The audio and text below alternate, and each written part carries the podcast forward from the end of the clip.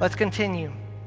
Through the aid of Michael and the prayers of Daniel, the angel has arrived to Daniel to help him understand what is to come in the last days the coming of God's kingdom. Once again, Daniel goes back and is speechless from what he has been told. He can't even respond. The angel then assists by touching his lips to open his mouth, and that allows him to speak, but nothing more. Pain is still there, strength has left him, and he can barely breathe. Kind of sounds doom and gloom once again. Right? 21 days of doom and gloom praying.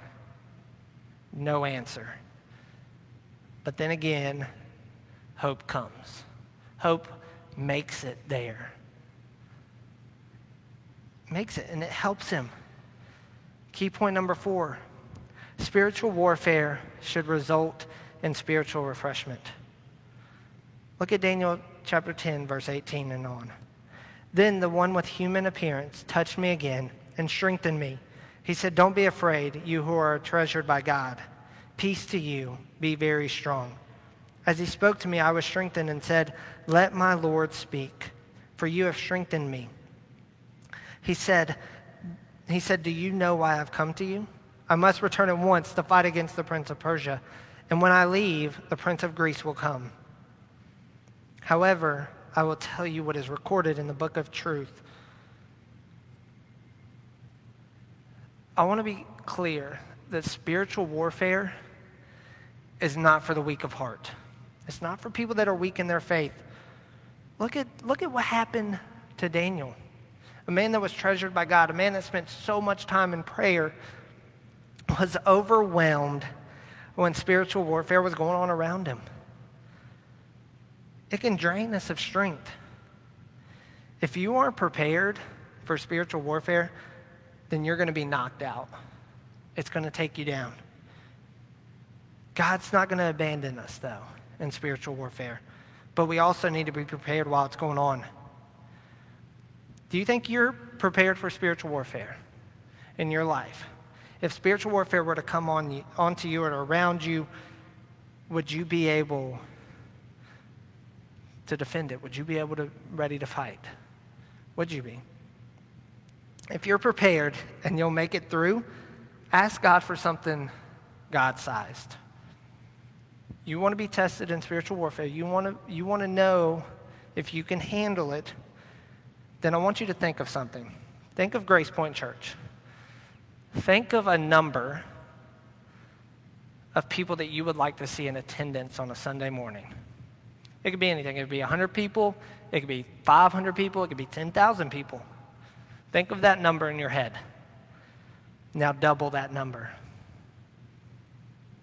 That's God size. That first number you thought of was, oh, I could, I could easily invite 100 people to come to church, and hey, all 100 of those people might show up. Now double it. You, you just realized what you could do on your own strength. Now let's see what God can do.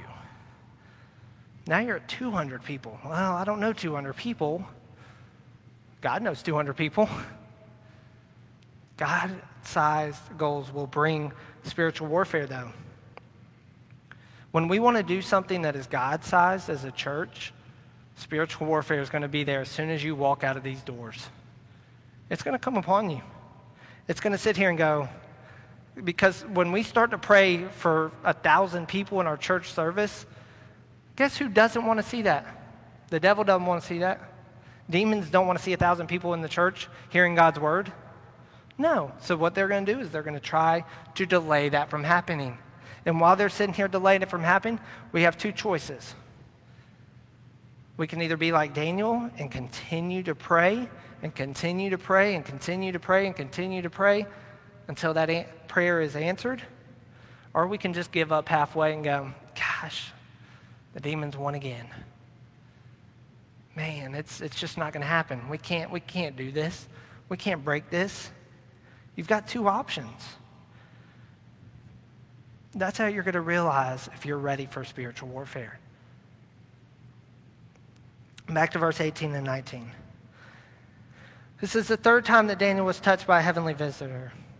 The angel's touch strengthens him, restoring him And he is told a second time that he is the object of God's great love.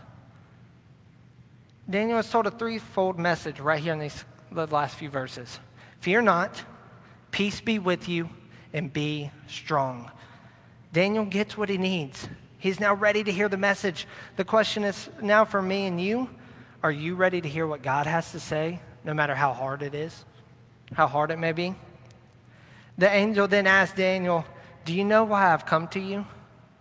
The angel informs Daniel that he must continue the fight against the prince of Persia because there's still the battles going on.